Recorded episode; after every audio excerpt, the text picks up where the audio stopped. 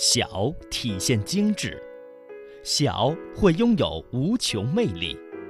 中国的许多小城里蕴藏丰富的故事，魅力小城。南平是福建的地级市，地处福建省的北部，境内山峰耸峙，低山广布。河谷与山间的小盆地错落其间，具有中国南方典型的八山一水一分田的特征，形成了以丘陵山地为主的地貌，素有“福建粮仓”“南方林海”“中国竹乡”之称。南平是福建开发最早的地区之一，是闽粤文化、诸子文化、武夷茶道文化、齐天大圣文化、太极文化的发源地，被誉为闽邦邹鲁和道南里窟，曾经涌现出了两千多位进士。和十七位宰相，拥有一级至三级旅游资源实体一百八十多处。武夷山是全国仅有的四个世界自然与文化遗产地之一。魅力小城城市风骨系列，今天为您介绍理学精神、山水情怀南平。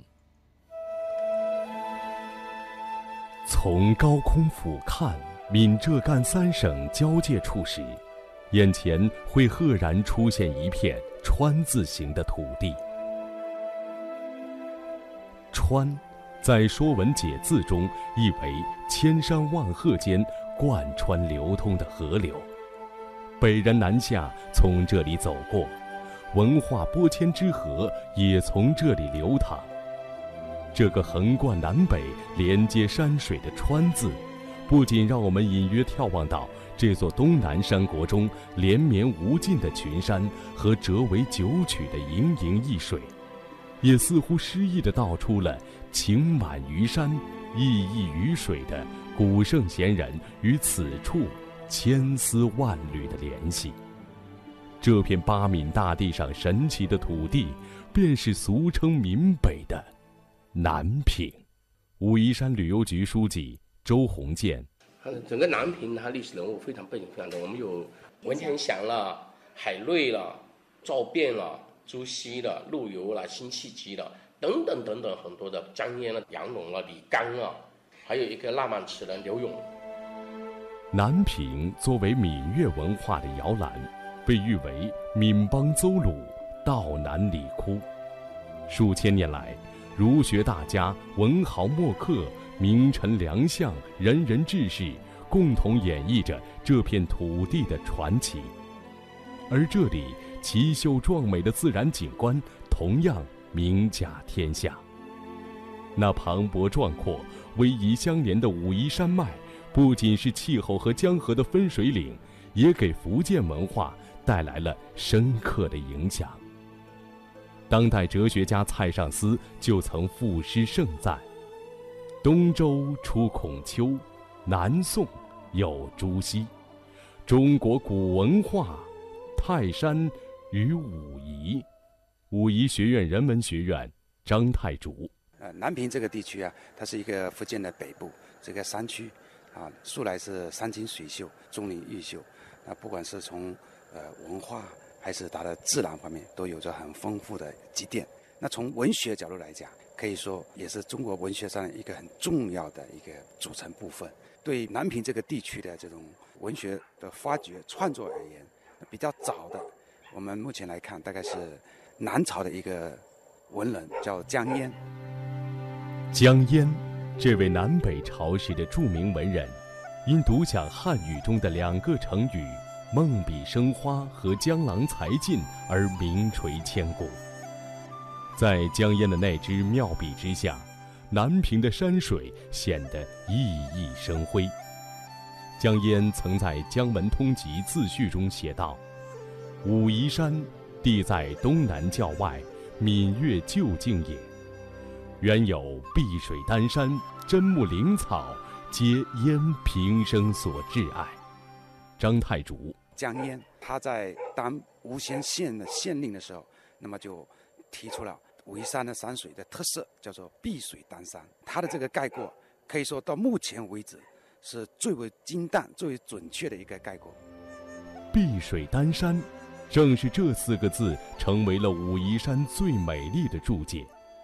千百年来，峰峦之上时聚时散的云雾，斑驳绚丽的丹霞赤壁，固守一年的冰川，以及隐匿着无数珍稀动植物的广博森林，不知蛰伏了多少英雄和才子，亦不知见证过多少幕历史的大戏。武夷山旅游局书记周鸿建，因为武夷山这个地方啊，是人杰地灵的地方，它的历史非常悠久，所以它是世界自然和文化遗产地啊。汉代汉武帝刘彻把这个古民族灭灭完以后啊，把武夷的人迁到江淮一带去以后，武夷山的文化开始进入一个断层。所以天宝年间的时候，当时全国册封名川大山，武夷山被册封名川大山了。我们武夷山的文化从古闽族文化走向民乐族文化，最后走到后期南宋以后的朱熹的思想在这应运而生。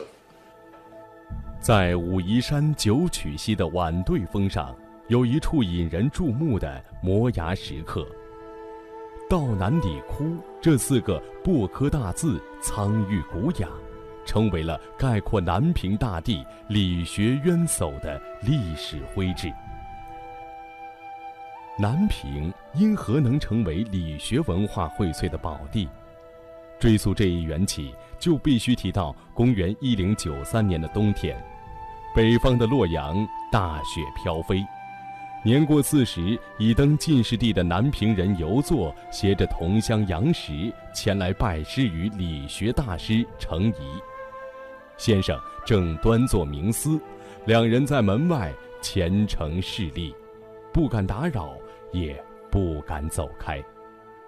福建省闽学会理事吴吉民，当时他那个游作呢，和岩石立在门外，以后雪下下下以后都都。反正到膝盖那边深了，这个就已经是一个佳话，叫做成名立雪。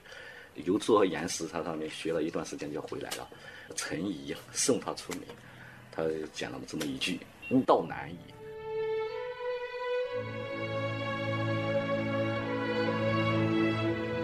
这是一场中国文化的分界之雪，那场雪肥沃滋润了南方，由此。中国文化重心由北向南转移，二程期盼的悟道难矣成为现实。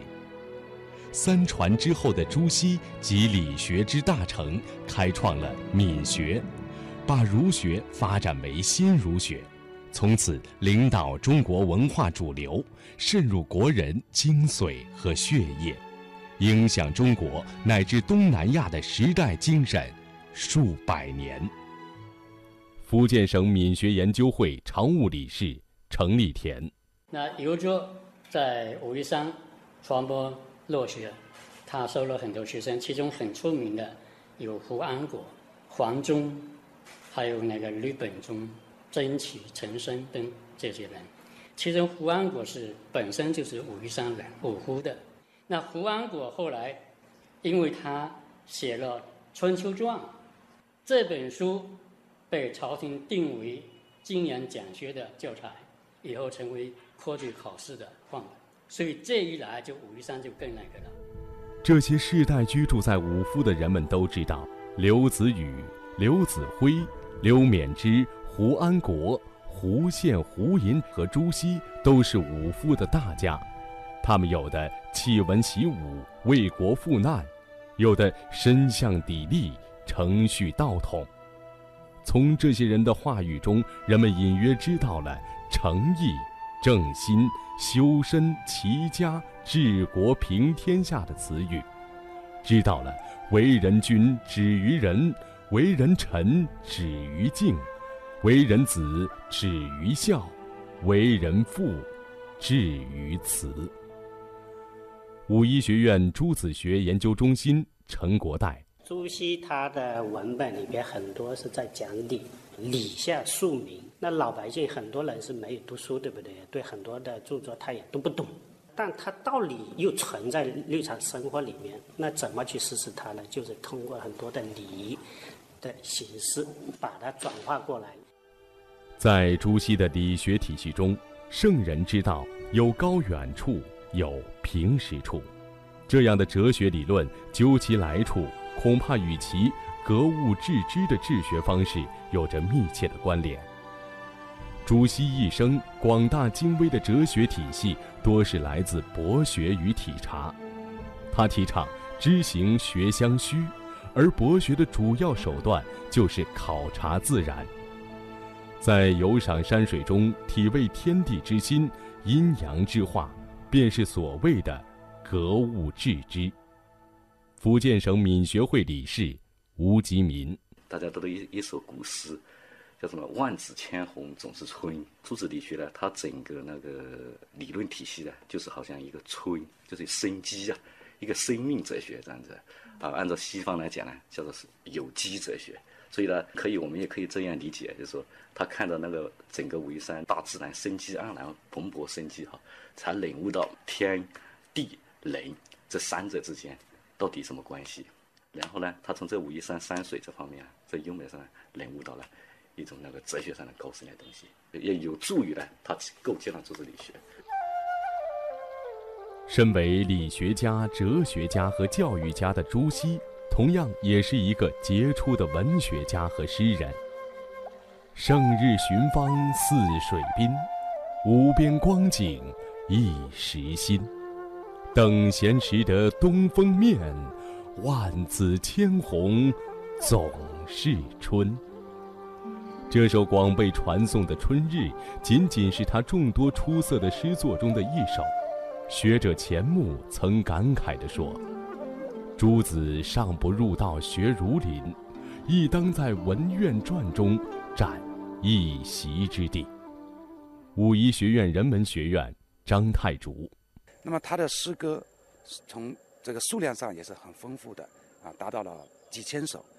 他也有许多的诗篇描写武夷的山水的，包括对武夷山的茶文化方面的表现，对武夷山一些呃独特地理地貌的表现。那么说到。朱熹的描写武夷山水的诗，我们不得不提他写的，可以说被认为是首创的一首九曲棹歌，啊，那么这是他采用一组连环画式的，啊，把九溪九曲一曲写一首，加上一首总序，形成一组十首非常完整的，啊，借用当地山歌民歌的形式，又以这个全景式的来描写的。九曲的这条神奇的河流，以及周遭的各种的风物、文化古迹。武夷山上有仙灵，山下寒流曲曲清。玉石各中奇绝处，棹歌闲听两三声。一曲溪边上吊船。漫庭风影沾青川，虹桥一段无消息，万壑千岩锁翠烟。